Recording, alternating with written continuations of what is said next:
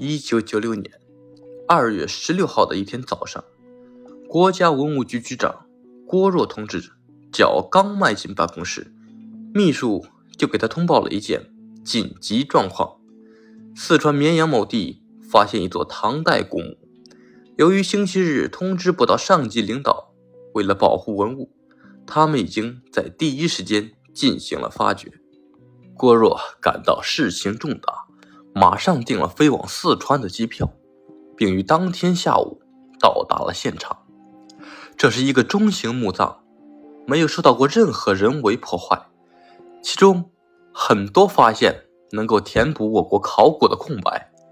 更让郭牧感到惊讶的是。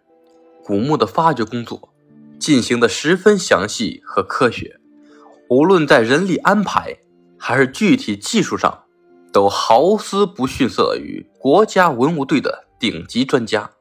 据介绍，当时县文化局邀请了当地中学的一名历史教师进行指导，此人名叫徐坤，几年前从河南省参加支边来到县党委，是当地。小有名气的才子，于是郭若把手中的工作完成后，专门登门拜访了这名地方土专家。出乎他的意料，何坤看上去只不过三十岁出头的年纪，身材魁梧，肤色黑亮，一点也不吻合他印象中的地方知识分子的形象。何坤早听闻郭若大名，急忙邀他入座。并从床下拿出一坛显然存放了多年的高粱酒，两人边喝边聊，自然而然就聊到了历史。何坤出口成章，学识过人，郭若越听越感到震惊。他不但对历史社会有独到的见解，更罕见的是，他还了解非常丰富而详实的历史事实。其中很多都是尚在高度保密阶段的内部资料。于是，郭若好奇地问：“小何，请问你的历史知识是在哪里学习的？”何坤不好意思的一笑，回答：“我没有正规上过学，历史算是家传的爱好啊。其实不瞒您说，我的祖上是盗墓的。”所以我从小受这种氛围的熏陶。哦，郭若意味深长的长叹了一声，又问：“，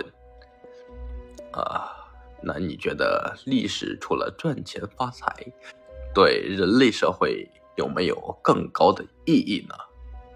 何坤放下酒杯说：“啊啊，当然要，历史可以让人找到回家的路。”他边说着，边看着郭若的眼睛。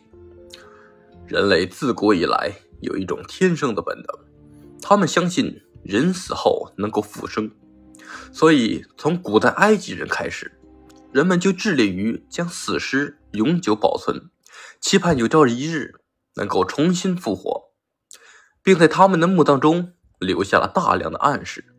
而到了明代，再生术的研究得到了巨大的突破。当时有很多人确信，在某种条件之下，保存完好的尸体就可以在数百年之后再生，并且长生不老，永远保持在最年壮的年龄。明末时期呢，战乱纷纷，百姓性命朝不保夕，再生术受到的拥护。当时民间流传了一本《归魂录》，是对此研究的最为全面。和权威的书。郭若大口的仰头喝了一杯酒，略微激动的打断说：“何坤同志，这种世界观是完全错误的，是一种愚昧和迷信的思想。归魂录这件事，在故宫的档案里也有记载，当时连清王朝都不能容忍这种愚弄苍生的邪术，对宣扬再生术的人种。”实施严刑，焚烧归魂录，很快就将这个邪教斩草除根了。历史最大的作用是为人类解放事业服务，你应当加强共产主义思想的教育。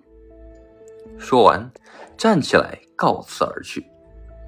第二天，郭若早早从下榻的招待所起身，准备赶回北京参加全国文化大会。向伟安排的吉普车刚开出招待所大门，他看到一个身影拦在了前面。仔细一看，不是别人，正是何坤。郭先生，我有一件事想跟你说一下。何坤红着脸，结结巴巴地说：“哦，啊，小何同志啊，昨天我太激动了。”态度粗暴了一些，请您见谅。郭若打开车门，走下小车，跟他握了握手。何坤笑了笑，给他递上一个用布包整整齐齐包着的东西，说：“郭先生，请麻烦您一下，帮我把一本书送给主席。这是我多年前写的东西，希望他能在百忙之中过目一下。”郭若接过书。跟何坤说了几句告别的话，然后坐上车子走了。一小时后赶到机场，坐上飞机，他正要闭目休息片刻，突然想起了何坤交代的东西。他把书从包里拿出来，小心翼翼地打开包装，只见里面是黑色的封面，看样子有些年月，上面用毛笔写着端端正正的“归魂路”。三个大字。